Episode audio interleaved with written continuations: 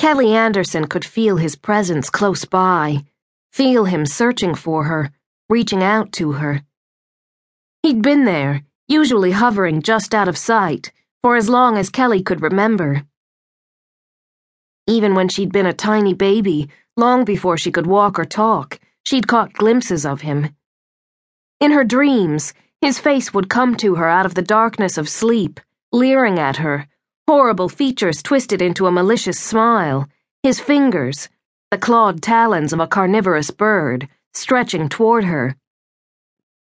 She would awaken screaming, and her mother would hurry to her, lifting her from her crib, cradling her, soothing her, whispering to her that she was safe. Those words were the first she learned. You're safe. Safe. Even now, at 16, she could remember speaking the word. Safe. But she hadn't been safe. Not then, when her mother had whispered to her that everything was all right, that she'd only had a terrible dream. And not now, when even wide awake she could feel him creeping closer to her, reaching out, reaching. For what? What was it he wanted from her? She knew nothing about the monstrous figure of her nightmares, had no idea who he was, nor where he'd come from. All she knew was that he was there, never far from her, waiting, and he wanted something. Tonight, as Kelly moved restlessly around the small house she shared with her parents, she knew he was closer than ever. It was an oppressive night, unseasonably hot for early June. The kind of thick, muggy night that hung heavily, threatening to suffocate her. She'd opened the windows an hour before in the vain hope that even the faintest of breezes might stir the air, might cool her skin, might even drive away the madness that threatened to destroy her tonight. She knew that's what it was. There was no man. There were no hands reaching out to her. It was in her mind, all of it. That's what she'd been told. First by her mother, and then by the doctors her mother had taken her to. The man who pursued her, who skulked eternally on the fringes of her life, existed only in her own mind.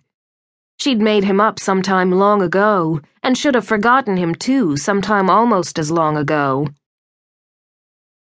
She'd talked to the doctor for an hour a week, and tried to do what he'd told her, tried to figure out why she might have invented the man. For a long time, the doctor had insisted that it was because she was adopted, telling her that she was imagining a father to replace the real father she'd never known.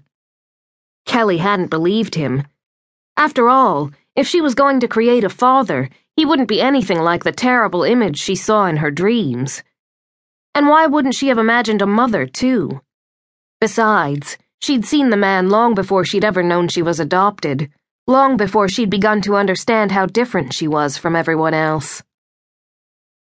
Finally, when the nightmare man refused to go away, and she'd known he never would, she stopped talking about him, stopped trying to think of reasons why he might be there. Instead, she'd simply reported to the psychiatrist that he was gone, and at last she'd been allowed to stop going to the doctor. For almost 5 years, she hadn't mentioned him at all. But the frightening image that haunted Kelly's nights had not gone away. She'd stopped crying out in the night when he suddenly appeared out of the darkness of her slumber, stopped telling her mother when she caught glimpses of him at the veiled edges of her sight. She stopped talking about much of anything, terrified that somehow she would slip, and her parents or her teachers or the other kids she knew might find out that she was crazy. For that's what she was. Crazy. Her terrible secret was that only she knew it. But tonight it would end. She stopped her aimless prowling of the house and went to the small bedroom that had been hers for as long as she could remember. The hot, humid night seemed even more cloying in the confines of the room as Kelly glanced over the few objects that stood against its faded walls.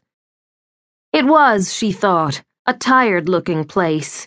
Filled with worn-out furniture that had never been any good, even when it was new. Just like herself. Tired, worn out, never any good even to start with.